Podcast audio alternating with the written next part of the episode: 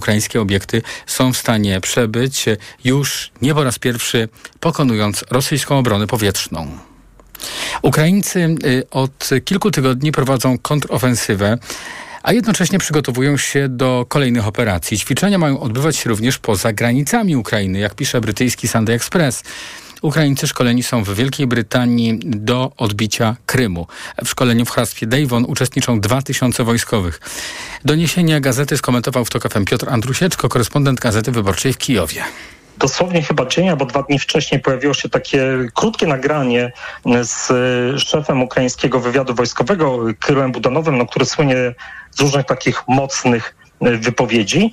I on wtedy na tym nagraniu mówi, że wyzwolenie Krymu odbędzie się niedługo. To znaczy tutaj oczywiście bez podawania jakichś dokładnych dat, ale to świadczy o tym, że w zasadzie w tej dyskusji ukraińskiej, w tych wypowiedziach przedstawicieli ukraińskiej władzy, ukraińskiej armii, Krym to jest ten, można powiedzieć, taki stały element tej wojny, to znaczy, że jego wyzwolenie jest jednym z celów dla osiągnięcia tej wojny. Być może nawet tak jak niektórzy twierdzą, mówią to też zachodni eksperci, gdyby się udało rzeczywiście armii ukraińskiej nawet nie wejść na Krym, ale zbliżyć się do niego, to mogłoby przyspieszyć zakończenie tej wojny. Usłyszeliśmy w audycji połączenie. Gospodarz programu Jakub Janiszewski poruszył także temat zmian dotyczących jednego z symboli Kijowa, pomnika Matki Ojczyzny, które widzimy w wielu przekazach wideo dotyczących ukraińskiej stolicy. Decyzją władz Ukrainy z tarczy trzymanej przez Matkę Ojczyzny zniknie sierp i młot, a w tym miejscu pojawi się ukraiński herb, czyli złoty trójząb. To w ocenie gościa audycji wpisuje się w pewien trend. Widzimy znaczne przyspieszenie takiego procesu desowietyzacji Ukrainy, który ma miejsce od 24 lutego ubiegłego roku. To znaczy, jeśli po 2014 roku widzieliśmy taki proces dekomunizacji i ten taki słynny Leninopad, kiedy znoszono pomniki Lenina, które jeszcze pozostawały w części Ukrainy, to teraz mamy coś takiego jak właśnie desowietyzację, czy nawet wręcz derusyfikację, dlatego że chodzi nie tylko o te symbole właśnie takie, te pozostałości z tej sowieckie, ale też te elementy, które kojarzą się bezpośrednio z Rosją, z imperializmem rosyjskim, nie tylko tym radzieckim, ale tym również bardziej odległym, czyli chodzi chociażby o też pozbywanie się pomników, na przykład Puszkina, pozbywanie się nazw właśnie ulic Puszkina i innych pisarzy, którzy niekoniecznie odgrywali jakąś rolę w Ukrainie. Sierp i młot z pomnika Matki Ojczyzny zniknie za zgodą obywateli. Głosowało w tej sprawie aż 800 000 osób. I 85% spośród tych osób poparło zmiany. A całą rozmowę na ten temat znajdą Państwo w podcastach na tokafm.pl i w naszej aplikacji mobilnej. Podsumowanie dnia w Radiu TOK FM. A ten poniedziałek to są także komentarze do weekendowej wypowiedzi premiera dotyczącej obecnych za naszą wschodnią granicą wagnerowców. W sobotę Mateusz Morawiecki poinformował o ponad 100 najemnikach, którzy mieli przesunąć się w kierunku Przesmyku Suwalskiego. Będą pewnie przebrani za białoruską straż graniczną i będą pomagali nielegalnym imigrantom przedostać się na terytorium Polski, zdestabilizować Polskę, ale przypuszczalnie będą starali się też przeniknąć do Polski, udając nielegalnych imigrantów. A premier mówił o tym podczas wizyty w zakładach mechanicznych Bumar Łabędy w Gliwicach. To są zakłady, które należą do branży zbrojeniowej.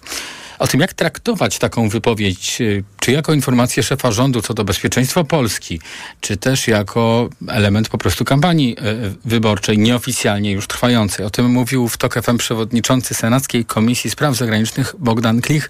Gość Mikołaja Lizuta podkreślał. Ono dotyczy wszystkich Polaków, dotyczy wszystkich Polek i dotyczy Polski na długie lata. W związku z tym niech działają, niech wzmacniają naszą granicę wschodnią, mniej na ten temat gadając. Litwini na przykład mniej mówią, a więcej proponują. Różnica polega chyba na tym, że w Litwie nie zbliżają się wybory parlamentarne, a w Polsce te wybory parlamentarne są już za rogiem. Senator Klich podkreślał, że jeśli zagrożenie jest realne, to należy się do niego przygotowywać. Do słów premiera odnosił się także prezes Fundacji Rozwoju Bezpieczeństwa StratPoints, generał Mirosław Różański, który postępowania premiera po prostu nie rozumie. jeżeli premier zaraz w kilka godzin później uczestniczy w pikniku rodzinnym, bawiąc się bardzo dobrze, to znaczy, że te jego komunikaty są niestety, ale o charakterze takim demonizującym i straszącym społeczeństwo. Opozycja zarzuca, że rząd może wykorzystać obecność wagnerowców na Białorusi do wprowadzenia stanu wyjątkowego, a to opóźniłoby przeprowadzenie wyborów parlamentarnych. Prezes Prawa i Sprawiedliwości Jarosław Kaczyński zapowiedział, że sytuacja za wschodnią granicą nie będzie jednak miała wpływu na termin wyborów. Opozycja apeluje do prezydenta o ogłoszenie daty wyborów do Sejmu i Senatu, no bo przeciąganie tej decyzji zdaniem posłów stwarza wiele nierówności. Chodzi m.in. o trwającą tę właśnie prekampanię.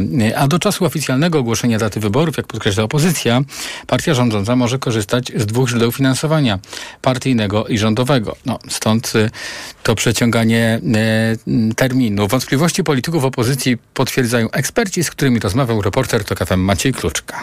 Na początku podkreślić trzeba, że prezydent ma jeszcze czas na ogłoszenie terminu wyborów. Musi się to stać na 3 miesiące przed końcem obecnej kadencji Sejmu, a to wypada w połowie sierpnia. Jednak mógłby już to zrobić, a wręcz powinien, uważają eksperci, bo trwająca właśnie kampania, która oficjalnie kampanią jeszcze nie jest, sprawia, że poluzowane są reguły, a przez to i nie ma równości, podkreśla poseł Lewicy Krzysztof Gawkowski. Prawo i Sprawiedliwość wie doskonale, że ma olbrzymie narzędzia w postaci pieniędzy z budżetu państwa, czyli pieniędzy publicznych. Widzimy to po billboardach, piknikach, po różnych działaniach, które PiS albo rząd realizuje. A prezydent przymyka na to oko, nie robi i nie ogłasza tego, kiedy mają być wybory. A ekspert Forum Obywatelskiego Rozwoju Patryk Wachowiec potwierdza słuszność zarzutów kierowanych przez opozycję. Moim zdaniem prezydent już się wpisał w kampanię. Ta bezczynność polegająca na nieogłoszeniu terminu wyborów, kiedy widzi, co tak naprawdę robi rząd i sprzęgnięta z nim partia rządząca, te właśnie pikniki, te wszystkie czeki. Gdy prezydent ogłosi już termin wyborów, sytuacja się zmienia. Wtedy partie, poszczególne komitety powinny założyć fundusz wyborczy. Wpłaty na ten fundusz są oczywiście jawne, są bardziej skrupulatne zasady sprawozdawczości. Tutaj są te ograniczenia. Przede wszystkim wyborcy też mają poczucie, że to się wszystko od momentu rozpoczęcia kampanii odbywa na równych zasadach dla wszystkich. Teraz tak nie jest, podkreśla posłanka Koalicji Obywatelskiej Katarzyna Lubnauer i podaje przykład pikników organizowanych przez partię rządzącą, na które według wyliczeń portalu OKO.press z rezerwy budżetowej, a więc z publicznych naszych pieniędzy, rząd przekazał już 10 milionów złotych. Miesza się to, co partyjne, z tym, co publiczne. Zobaczmy, w tym samym czasie są dwa rodzaje pikników. Są pikniki z miłości dla Polski, które są finansowane, jak rozumiem, przez PiS i są pikniki dokładnie w tych samych kolorach Rodzina 800+, które nie tylko są finansowane przez Ministerstwo Rodziny i z rezerwy KPRM-u, ale ci sami politycy się tam promują, pisowscy, i tak samo Mateusz Morawiecki szczuje tam na Tuska. I stąd wniosek opozycji jest jeden. Nie mam żadnych wątpliwości, że to późne ogłoszenie terminu wyborów służy jednemu ugrupowaniu, PiS. Są wśród polityków opozycji tacy, którzy widzą te nieprawidłowości, ale jak mówi ludowiec Marek Sawicki, nic nowego pod słońcem. Kampania trwa tak naprawdę cały czas i nie od dziś PiS gra nie fair, podkreśla poseł Sawicki. Trzeba robić swoje.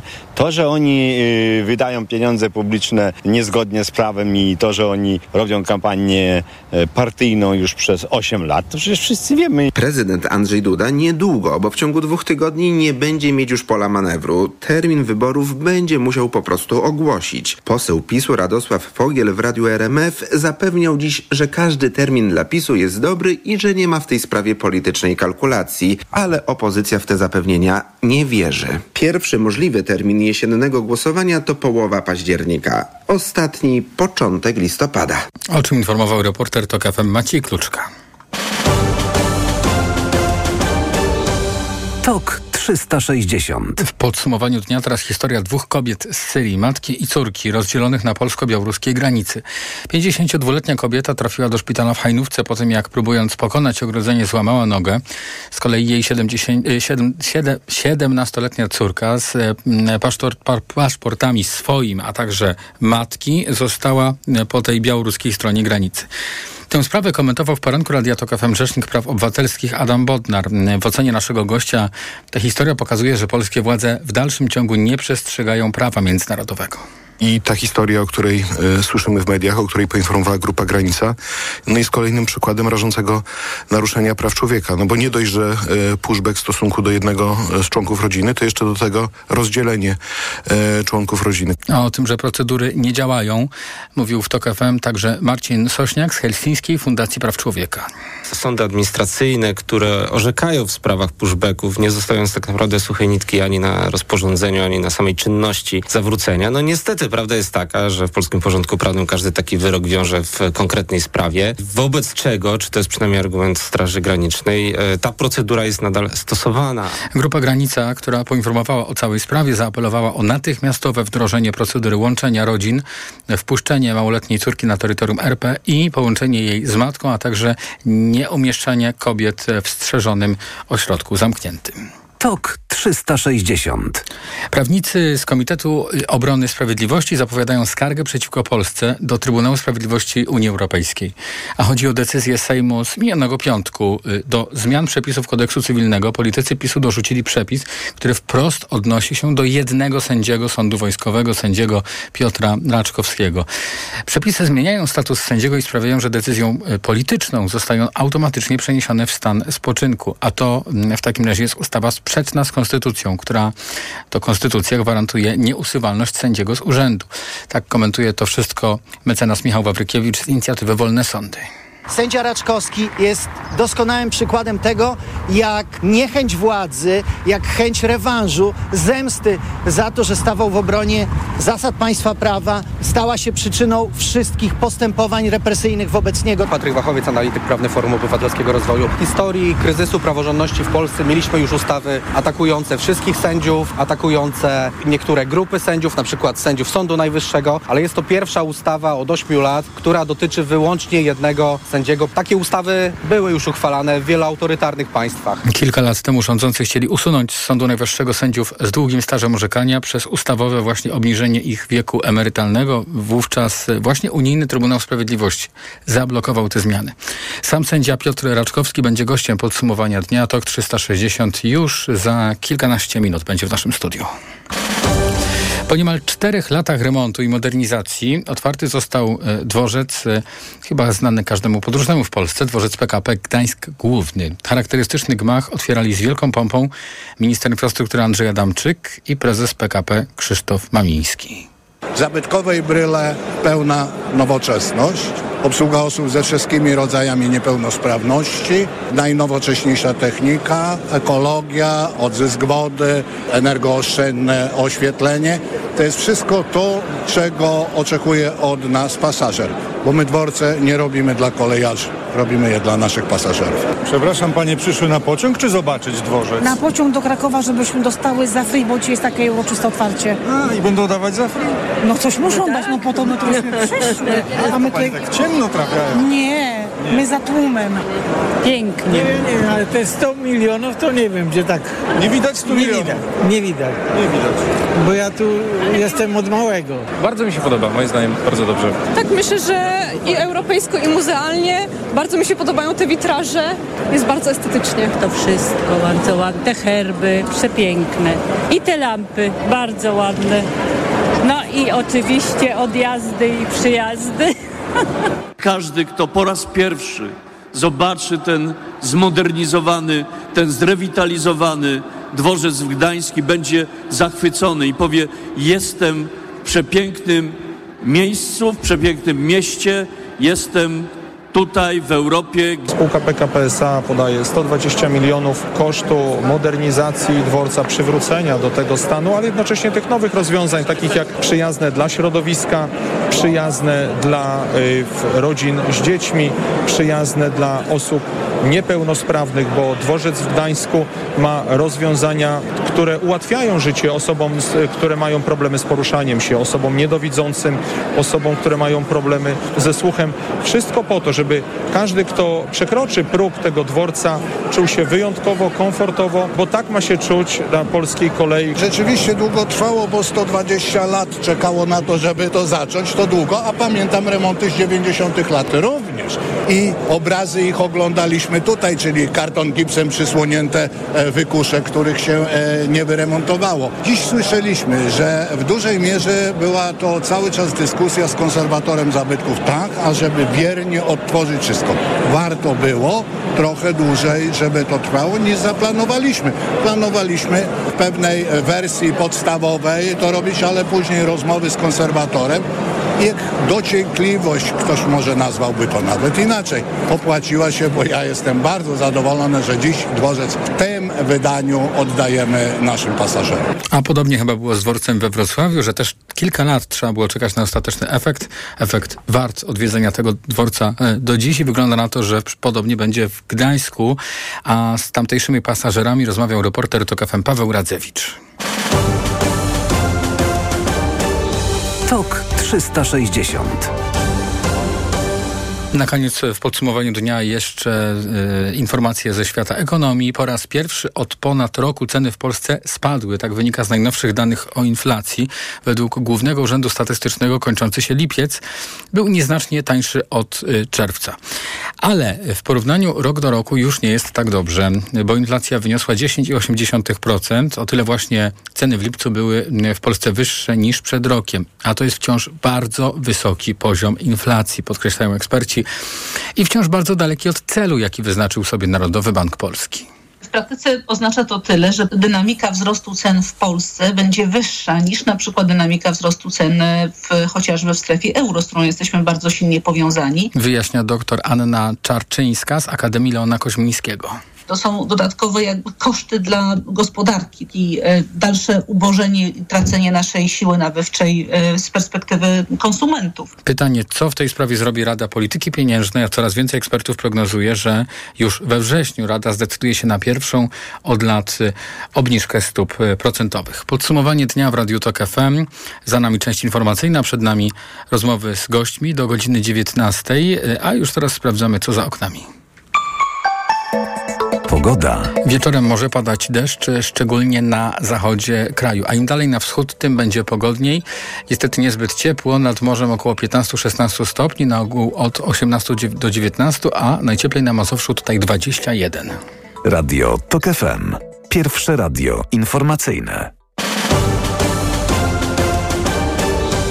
Tok 360. Za chwilę dołączy do mnie Piotr Raczkowski, sędzia Wojskowego Sądu Okręgowego w Warszawie i były wiceprzewodniczący tej starej, jeszcze legalnej Krajowej Rady Sądownictwa. Ta rozmowa już za chwilę. Reklama. Rozsmakuj się w kulinarnych podróżach z Lidlem. Już w tym tygodniu kierunek Grecja. Ser halloumi do grillowania, cena przed obniżką 10,99, a teraz tylko 9,99. Oliwki różne rodzaje już od 5,99. Dla takich smaków zakupy robię w Lidlu. Reklama. Tok 360. Na ostatnim posiedzeniu Sejmu, a to był ubiegły piątek, posłowie dokonali drobnych zmian w ustawach i te zmiany nazywane są Lex Raczkowski, a nazywają się tak od nazwiska pana sędziego, jedynej osoby, której te zmiany dotyczą. Za sprawą nowych przepisów sędzia Raczkowski właśnie niezależnie od swojej woli zostanie przeniesiony w stan spoczynku. No i właśnie pytanie, kim jest pan sędzia Piotr Raczkowski, który jest dzisiaj naszym gościem. Za chwilkę przejdziemy do rozmowy. To jest sędzia, który był wiceprezesem KRS legalnie działającej, tej ostatniej, który krytykował forsowane przez aktualnie rządzący obóz polityczny zmiany w wymiarze sprawiedliwości. Bronił sędziego Żurka, który był rzecznikiem Krajowej Rady Sądownictwa. Sędzia Piotr Raczkowski już teraz jest razem ze mną, razem z państwem. Dzień dobry, panie sędzio. Dzień dobry państwu. Dzień dobry panu. Jak pan odebrał uchwalenie tych przepisów i jak by pan to nazwał w ogóle? No bo sytuacja, w której cały Sejm pracuje po to, aby wywołać skutek w przypadku jednej osoby, jest niecodzienna. No i tak, to prawda, jest to niecodzienne, zwłaszcza, że sam projekt pojawił się 27 kwietnia na podkomisji nadzwyczajnej do spraw kodyfikacji prawa przy zmianie ustawy o kodeks cywilny, czyli w sprawach spadkowych, więc to było o tyle Czyli to dziwne. Jest tak zwana wrzutka legislacyjna, tak się mówi. Tak, to jest wrzutka legislacyjna. Została wrzucona przez Ministerstwo Sprawiedliwości w wyniku faktu, że nie udało im się przez 10 miesięcy po wejściu ustawy o obronie ojczyzny, która uprawniała mnie do zwolnienia zawodowej służby wojskowej i pozostania w sądzie wojskowym. Nie udało im się zablokować mojego wejścia z powrotem na salę orzeczniczą. I w marcu, kiedy już się stało oczywiste, że wracam na salę, wróciłem zresztą na salę, zacząłem orzekać. Ministerstwo 27 kwietnia, czyli niecały miesiąc później, przygotowało projekt, w którym znosiło po pierwsze przepis z artykułu 233, wyrzucało sędziów z tego przepisu, i przepis drugi, który dotyczy tylko wyłącznie już mnie, bo jestem jedynym sędzią, który został zwolniony w ten sposób i został sędzią wojskowym jako cywil, przynosi w stan spoczynku. Niezgodnie z artykułem 180 ust. 3 Konstytucji i tak dalej. Ma pan za sobą przerwę w orzekaniu, która trwała 6 lat. I ta cała przerwa wynika z faktu, że jest pan ścigany przez polityków, którzy władają, których mamy w Ministerstwie Sprawiedliwości. Tak to należy traktować. I jak pan się w tej chwili poczuł, jak to znowu pana dosięgło po tym, jak pan powrócił już do orzekania? No, odczułem to bardzo. Bardzo tak. Generalnie jestem... Gdyby nie wsparcie mecenasów, pełnomocników środowiska, byłbym załamany, ale się nie poddaję i się nie poddam w tej sprawie tak samo. Natomiast czuję się fatalnie, bo po 5 latach najpierw pan prezydent w końcu odmówił uchwałę Krajowej Rady Sądownictwa, przeniesieniu mnie do sądownictwa powszechnego.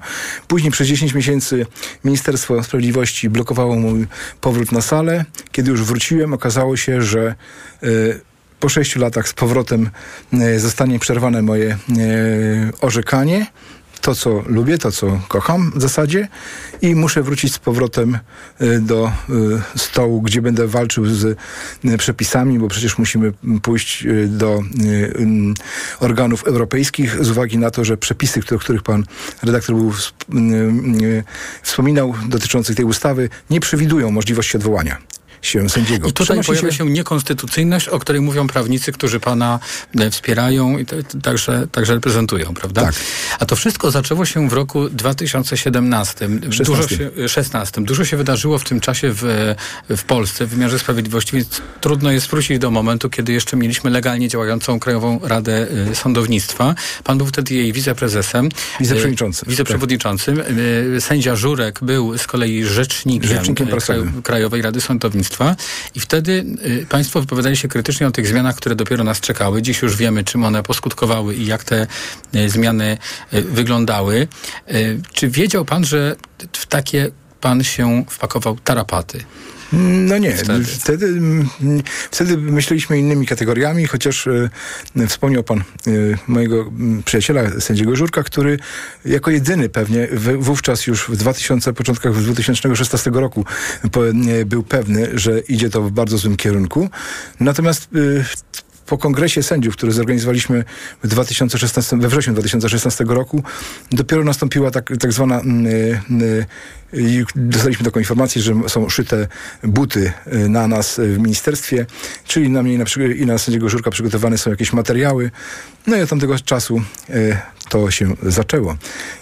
Ale do czasu, kiedy byłem w Krajowej Radzie Sądownictwa, zresztą tak samo sędzia Żurek, do dzisiaj zresztą walczy, to nigdy nie przychodziło mi do głowy, żeby to traktować jako moment do tego, żeby się poddać czymś albo zmienić w tym zakresie swoje stanowisko czy opinię. Absolutnie nie, ale tak w 2016 roku od tego się zaczęło, od Kongresu Sędziów Sądów. I wtedy wziął się za pana, że tak kolokwialnie powiem, wiceminister Piebiak, który później w 2019 roku stracił stanowisko po wybuchu afery hejterskiej, więc poniósł za to pewną odpowiedzialność, ale nie zmieniło się to, że resort sprawiedliwości zmierzał w dalszym ciągu do tego, żeby pana odsunąć od orzekania.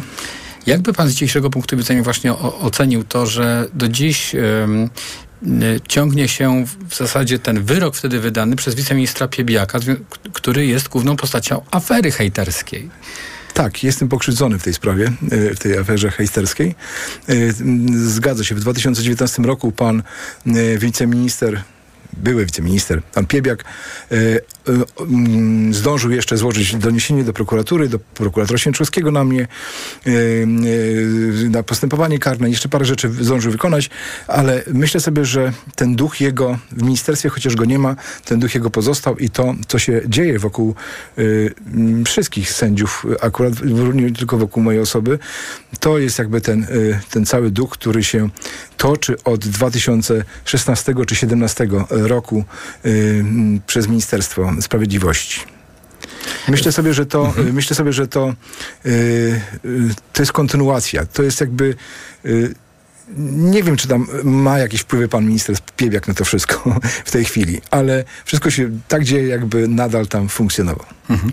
W pańskiej sprawie pojawia się także nazwisko Antoniego Macierewicza, choć nie bezpośrednio, ale chodzi o dokumenty z jednej z spraw szpiegowskich. Pan w tej sprawie orzekał i zdecydował pan o ujawnieniu. Dobrze? Nie. Ta sprawa, jeżeli chodzi o pana ministra Macierewicza, mogę tylko tyle powiedzieć, że powołałem komisję, która dokonała weryfikacji akt z lat 90. i dokonała ujawnienia niektórych dokumentów, które stały się podstawą do sporządzenia przez dziennikarzy, chyba też napisali książki, a również artykuły dotyczące pana Macierewicza.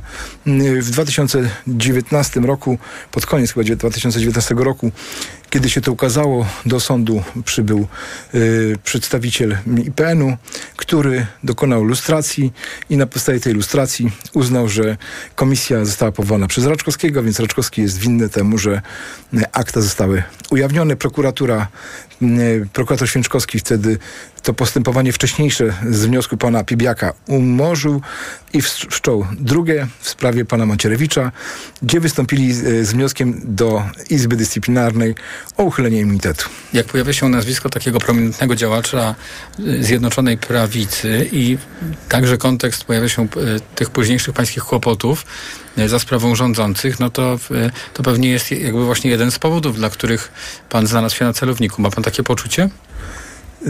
Myślę, że tak, że to już od momentu, wrócę do 2016-2017 roku, kiedy były telefony do Krajowej Rady Sądownictwa z Sejmu, parlamentarzystów, którzy domagali się interwencji w sprawie wypowiedzi sędziego Żurka. I to się toczy, to jest ten element tutaj, o którym pan redaktor wspomina z panem Macierewiczem. Tak, myślę sobie, że to są różne powiązania, które ciążą na moim nazwisku i nie mogę za dużo powiedzieć, dlatego że Sąd Najwyższy objął tajemnicą te akta, ale tak. A co pan myśli sobie o państwie polskim, którego pan jest obywatelem, nie tylko sędzią, po prostu szeregowym także obywatelem, które w postaci różnych czynników władzy tak bardzo chce dopaść jedną osobę, w tym wypadku pana. Co sobie myślę o takim państwie? Myślę sobie, że państwo jest to coś więcej niż tylko ci, którzy rządzą. I myślę sobie, że życie jak kula ziemska kręci się i na szczęście zmienia.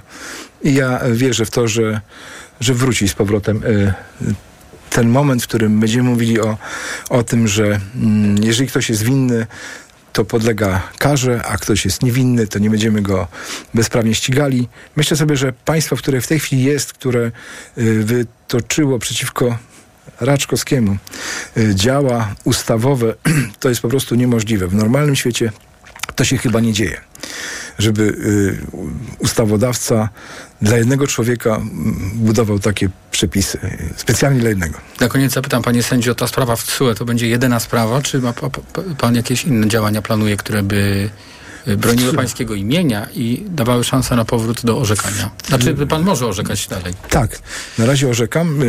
Póki jeszcze pan prezydent nie podpisał, jeszcze nie uzyskał, to na razie orzekam.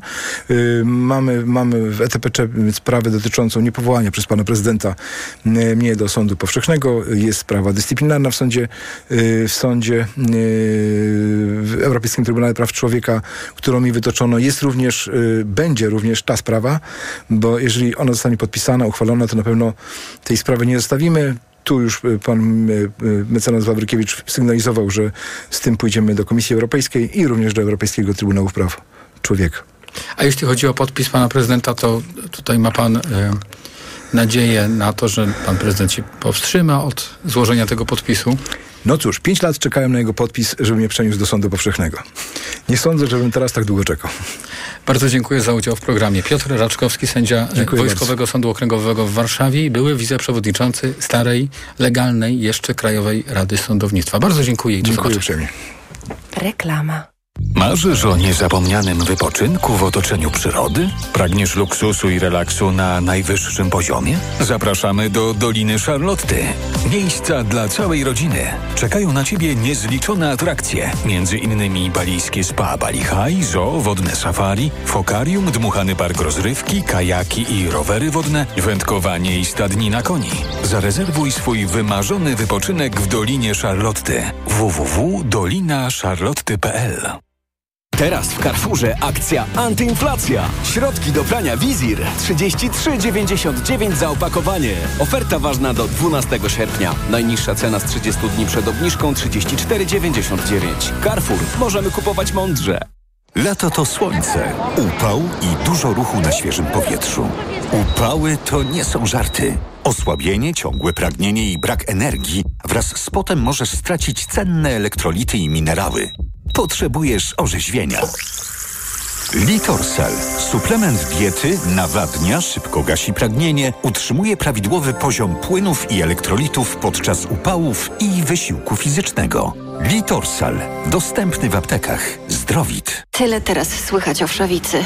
Co robić? Zuzia też złapała, ale kupiłam w aptece sprawdzony lek. Sora Forte. Sora Forte? Tak, to jedyny taki szampon leczniczy. Jest łatwy w użyciu i już po 10 minutach zwalcza wszy. Sora Forte. Ekspresowy lek na wszawicę. Sora Forte. Permetriną 10 mg na mililitr. Wszawica głowowa u osób w wieku powyżej 3 lat. Przeciwwskazania na wrażliwość na którąkolwiek substancję. Inne piretroidy, piretryny. Aflofarm. Przed użyciem zapoznaj się z treścią lotki dołączonej do opakowania, bądź skonsultuj się z lekarzem lub farmaceutą, gdyż każdy lek niewłaściwie stosowany zagraża Twojemu życiu lub zdrowiu. Spędź urlop tam, gdzie każdy znajdzie coś dla siebie. Wybierz Dolny Śląsk i odpoczywaj jak lubisz. Najwięcej zabytków, zamków, pałaców oraz uzdrowisk. Majestatyczne góry, tajemnicze podziemia, różnorodne trasy rowerowe. Zapraszam. Cezary Przybylski, marszałek województwa dolnośląskiego. Reklama.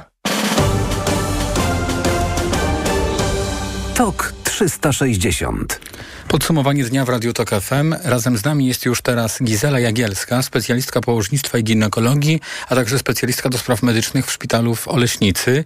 Dzień dobry, witam w Radiu Tok FM w podsumowaniu dnia. Witam. A spotykamy się, aby porozmawiać o prowadzeniu ciąży w Polsce, o realiach z tym związanych, liczbie pacjentek, a także o tym, co się dzieje za naszą południowo-zachodnią granicą, a zatem w Czechach, bo Gazeta Wyborcza w Bielsku-Białej opisuje historię pani Patrycji, która w Polsce tylko urodziła, a jej ciąża była prowadzona właśnie w Czechach, co wpisuje się w ten kontekst tego, że kobiety w Polsce boją się rodzić z uwagi na bardzo restrykcyjne, jak na Unię Europejską, prawo aborcyjne i także wśród lekarzy niekiedy strach przed konsekwencjami decyzji, nie wiem, tak to być może można określić. Jak pani na to patrzy? Czy rzeczywiście z pani wiedzy wynika, że Polki coraz częściej korzystają z usług czeskich lekarzy? Znaczy tak, jeżeli chodzi o populację moich pacjentek, ja jestem z województwa dolnośląskiego, więc też przygranicznego. Tutaj w naszym województwie my nie odczuwamy aż takiego odpływu pacjentek, jeżeli chodzi o prowadzenie ciąży. Natomiast z mojej praktyki pacjentki na przykład do zabiegów in vitro, tak, jak najbardziej. Tamte województwa bardziej śląskie, małopolskie być może mają większy odpływ pacjentek, jeżeli chodzi o to zwykłe prowadzenie ciąży. Ale no nie ukrywajmy, no to wiąże się z tym, że po prostu zaufanie do ginekologów jest coraz mniejsze u pacjentek. To się wiąże z tym, że powstał ten tak zwany rejestr ciąż i kobiety po prostu się obawiają, że ich ciąża będzie gdzieś wykazana, a potem przyjdzie pan prokurator i nie daj Boże przy poronieniu będzie przeszukiwał szambo w poszukiwaniu płodu. Dlatego te zagrożenia i ten strach jest coraz bardziej realny i myślę, że stąd te pacjentki decydują się na prowadzenie ciąży za granicą. Poza tym w takim wypadku, jeżeli ta ciąża jest prowadzona w Czechach, no to jeżeli będzie coś nie tak, pacjentka będzie chciała zakończyć tą ciążę, to będzie miała to na pewno ułatwione. A proszę powiedzieć, na czym polega różnica, jeśli chodzi o Polskę i Czechy w dostępie do usług, różnica dotycząca właśnie przepisów, ta różnica dotycząca przepisów aborcyjnych tutaj się wydaje oczywista, ale to też przy okazji warto przypomnieć. Różnica tutaj, jeżeli chodzi o przepisy, jest zasadnicza. W Czechach dostępna jest aborcja dla kobiet w wiele szerszym zakresie, między innymi z powodu tej przesłanki embriopatologicznej, czyli przy wadach płodu. To jest po pierwsze. Po drugie, tych ciąż nikt nie rejestruje. Nie ma tego poczucia takiego strachu, że zostanę gdzieś wykazana, tak jak mówiłam, i nie daj Boże zdarzy się poronienie, a potem będę z tego powodu na przykład przesłuchiwana. Jeżeli chodzi o dostępność, trudno mi powiedzieć, jak to wygląda w odpowiedniku NFZ-u czeskiego, natomiast w Polsce, jeżeli chodzi o prowadzenie ciąży, niejednokrotnie są takie sytuacje, gdzie w przychodniach na NFZ trzeba dobrych nawet kilka tygodni poczekać na tą pierwszą wizytę, żeby tą ciążę stwierdzić, co niekoniecznie musi być satysfakcjonujące dla kobiety. I jest jeszcze kwestia badań prenatalnych. Z mojej wiedzy wynika, że w Czechach te badania prenatalne są dostępne dla każdej kobiety. U nas w Polsce niby są, bo tak określa rozporządzenie na temat opieki okołoporodowej, ale te badania, które się wiążą z pełnym badaniem, czyli badaniem krwi i badaniem ultrasonograficznym robionym przez certyfikowanych specjalistów, są niestety dostępne tylko i wyłącznie w programie profilaktycznym, który się nazywa Program Badań Prenatalnych, i tutaj dostępu już dla każdej pacjentki nie ma. Trzeba mieć skierowanie i trzeba mieć wskazania. Czy taka opieka ze strony placówki, która jest za granicą, gdzie trzeba jeździć, tereny przygraniczne, to jest pewnie pewna specyfika, ale jeśli to dotyczy regionów bardziej odległych od granicy, proszę powiedzieć, jak to wygląda? Czy to jest bezpieczne? Czy można na tym polegać? Przy zachowaniu zdrowego rozsądku, tak, może to być bezpieczne jak najbardziej. Ja też prowadzę ciąże pacjentek, które przyjeżdżają do mnie, i 100 kilometrów i więcej. Także to nie chodzi o to, że to może być niebezpieczne. To może być kłopotliwe logistycznie, w szczególności pod koniec ciąży, gdzie tych wizyt po prostu musi być więcej i są one częstsze. A pacjentka, wiadomo, w zaawansowanej ciąży nie jest już tak wydolna i na tyle może być jej samopoczucie gorsze, żeby podróżowanie kilkanaście kilometrów, a co dopiero kilkadziesiąt, byłoby dla niej komfortowe. Wspomniała Pani o rejestrze ciąż jako takim jednym z ważniejszych czynników, które skłaniają kobietę do tej decyzji, żeby skorzystać z usług czeskiej ochrony zdrowia. Z czym tutaj właściwie mamy do czynienia? Czego się obawiają kobiety i czym w ogóle jest ten rejestr? Ja używam tego sformułowania rejestr ciąż jako takiego, który pacjentki rozumieją i o którym one opowiadają. Natomiast pod tym stwierdzeniem kryje się to, że każdy pracownik ochrony zdrowia, jeżeli z wywiadu posiądzie informację, czy z badania też oczywiście, że pacjentka jest w ciąży, ma za zadanie zaznaczyć to w dokumentacji medycznej i jest to potem raportowane do platformy P1, czyli takiego centralnego elektronicznego rejestru. I tutaj nie ma znaczenia, czy kobieta tego chce, czy nie. My mamy obowiązek to zaraportować. I to nie jest tak naprawdę nic nowego, bo to, że po kodzie ICD-10, czyli po kodzie rozpoznania, jaki nadajemy każdemu pacjentowi, można było te ciąże od bardzo dawna już wiedzieć, kto jest w ciąży, a kto nie. Natomiast przy tej całej sytuacji tej polskiej nagonki na aborcję i całej sytuacji, którą mamy teraz, kobiety po prostu się obawiają, że te informacje zostaną użyte w celach nie do końca może medycznych i stąd to wynika. Czy ja dobrze Panią rozumiem, że... też na pewno tak jest, że kodujemy ciążę, bo to nie jest tak, że nie kodujemy. Na całym świecie tak to wygląda. Czy ja dobrze Panią rozumiem, że tutaj nawet nie chodzi o mechanizmy, które w Polsce obowiązują, tylko o intencje polskich polskich władz, jeśli chodzi o obawy pacjentek. Myślę, tak do mnie mówią pacjentki, takimi obawami się dzielą. Ja na początku trochę te obawy bagatelizowałam i myślałam, że to jest przesada, natomiast ja powiem szczerze, że mi się zdarzają kolejne pacjentki i na przykład w poradni genetycznej też się zdarzają takie pacjentki i to mówiła mi ostatnio koleżanka z poradni właśnie, które proszą, żeby w ogóle nie zakładać im karty wizyty, bo one nie chcą, żeby pozostał jakikolwiek ślad, bo się boją. A jak wielu pacjentek to dotyczy? Czy to jest jakaś istotna grupa będąca w mniejszości, czy może już niemal każda pacjentka o tym mówi, przychodząc do gabinetu? Czy niemal każda to nie.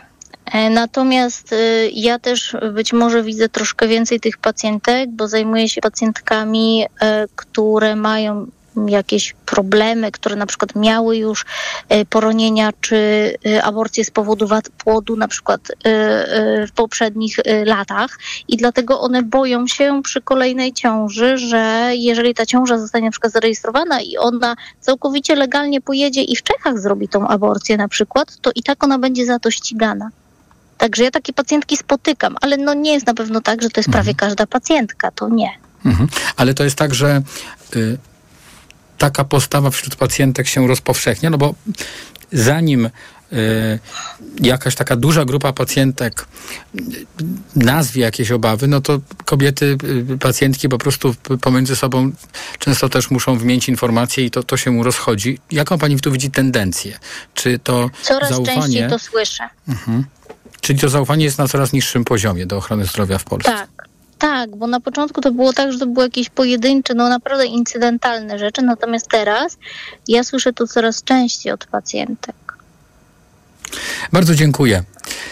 Moją i Państwa gościnią była Gizela Jagielska, specjalistka położnictwa i ginekologii, specjalistka do spraw medycznych w szpitalu w Oleśnicy. Tok 360 to podsumowanie dnia w Radiu Tok FM. Jeszcze przed godziną 19 będziemy rozmawiali o tym, jak to Dania i Szwecja rozważają, czy też zapowiadają zakaz palenia świętych ksiąg ze względu na relacje, no w tym wypadku z Turcją przede wszystkim, no bo ten kraj zażądał od Szwecji wprowadzenia takich uregulowań, które miałyby zapobiegać właśnie takim, powiedzmy, zdarzeniom, które już wcześniej się działy w przestrzeni publicznej, z czego już za chwilę razem z profesor Agatą Skowron-Nalborczyk, islamistką, iranistką i arabistką.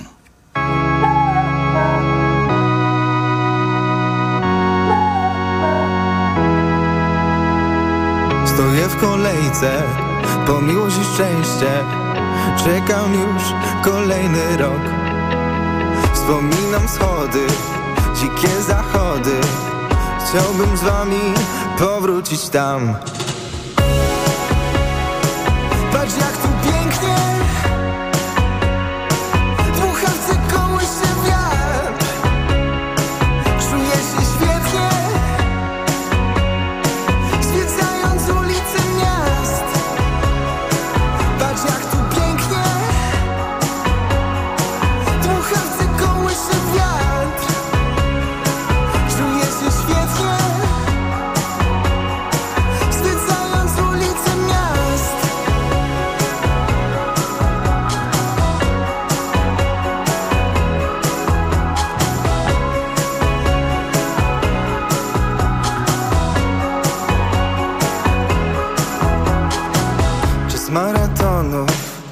Tych pozorów mocno szarpał mną czasem wiatr.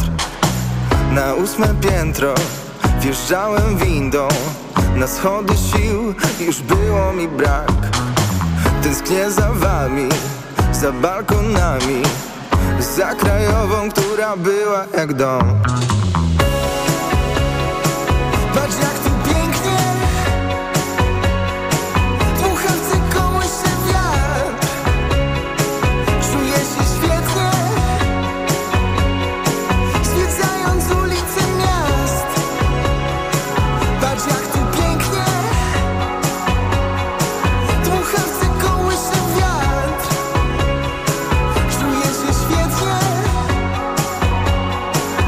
It's all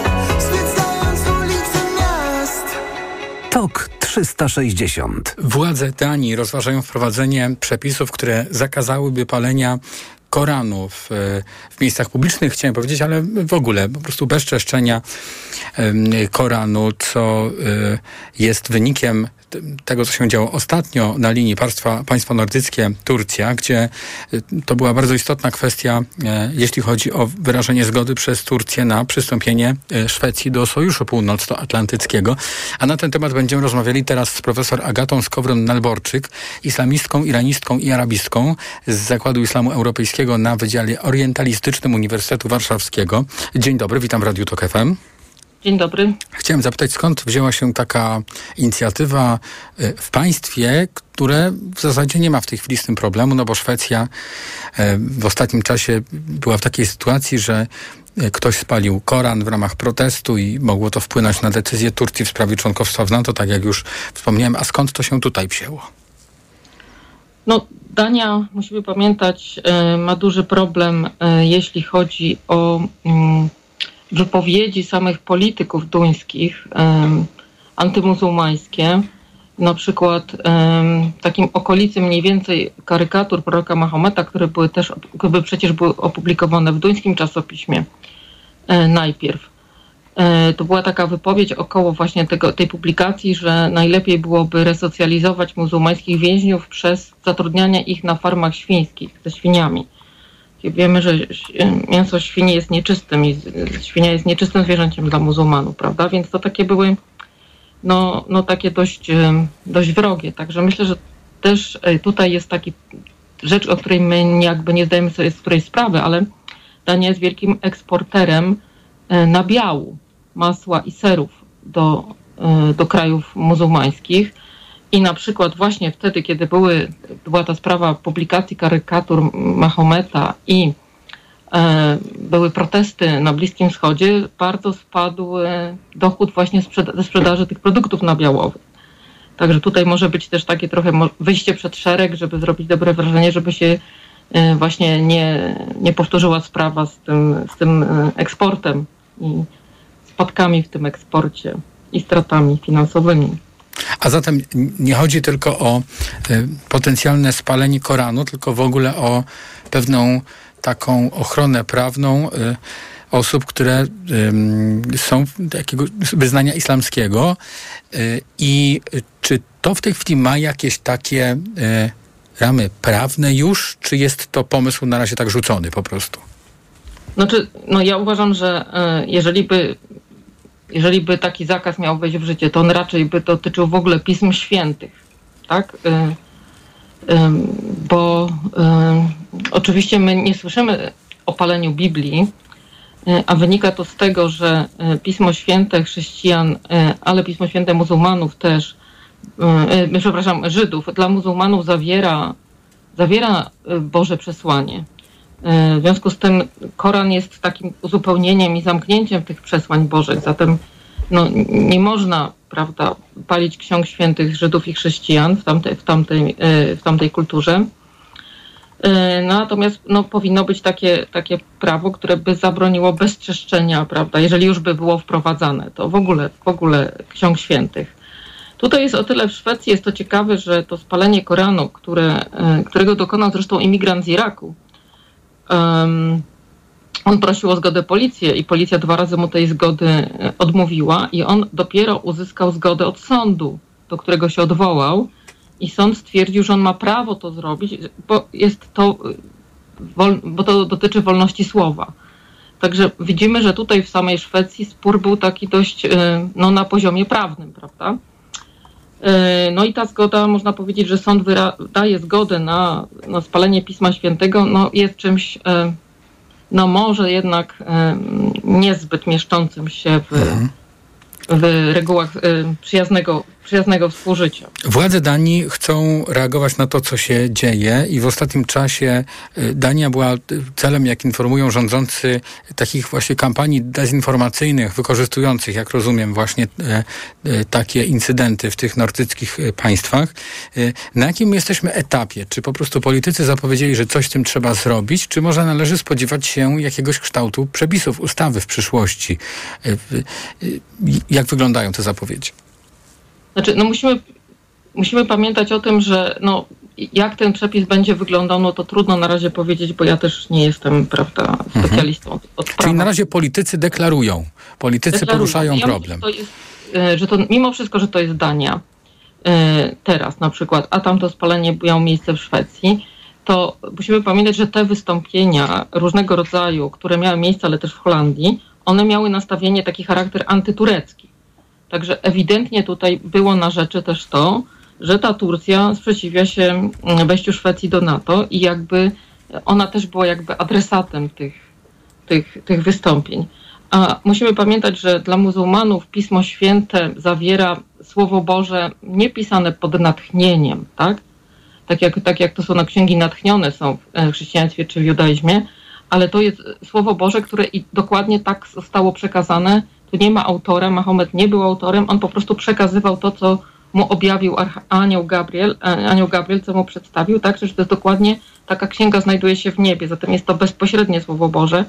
Dlatego muzułmanie też są na tym punkcie dość czuli i różnego rodzaju ośrodki próbują wykorzystywać tę wrażliwość muzułmanów, na przykład rozprzestrzeniając też fałszywe pogłoski o złym traktowaniu. Na przykład w 2005 roku Newsweek podał, że w Guantanamo spuszczono podarty Koran w Sedesie. To nie było prawdą, tak? Ale ktoś próbuje wykorzystać tego typu informacje, żeby podburzać nastroje w społeczeństwach muzułmańskich. Wtedy to jeszcze były oczywiście wojska amerykańskie w Afganistanie i w wyniku zamieszek zginęło 15 osób, zresztą miejscowych. A w tej chwili jak wygląda poziom tej dezinformacji? Bo skoro teraz pojawia się reakcja, to pewnie teraz mamy znowu wzrost.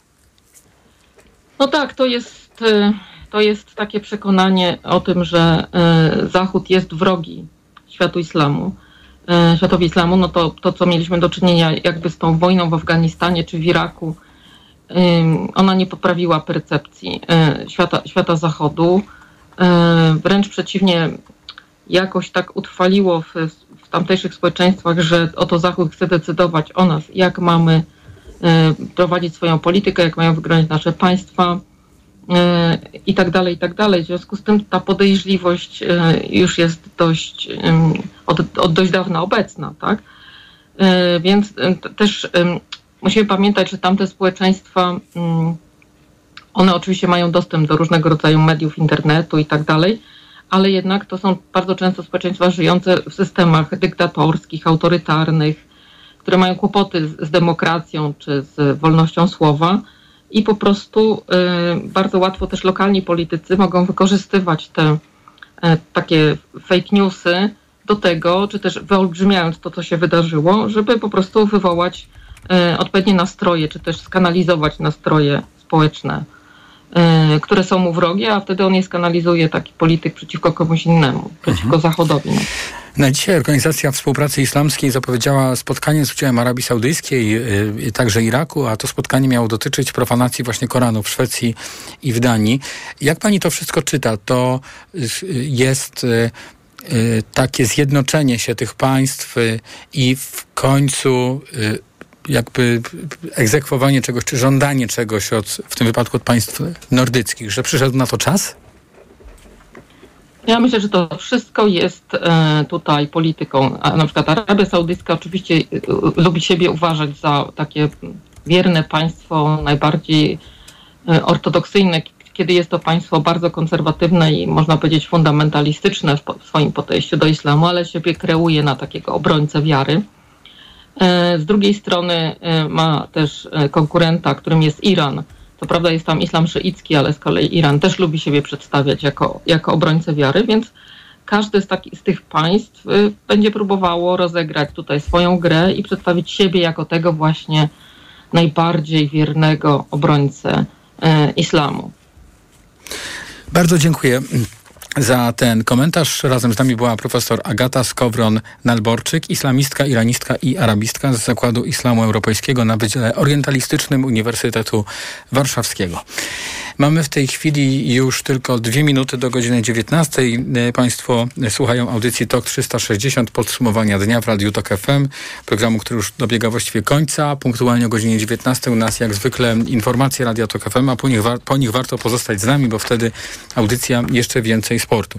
A ten program przygotował Michał Tomasik, zrealizował go Adam Szuraj. Ja się nazywam Wojciech Muzal i bardzo Państwu dziękuję za dzisiaj. Do usłyszenia już jutro o godzinie 18:00.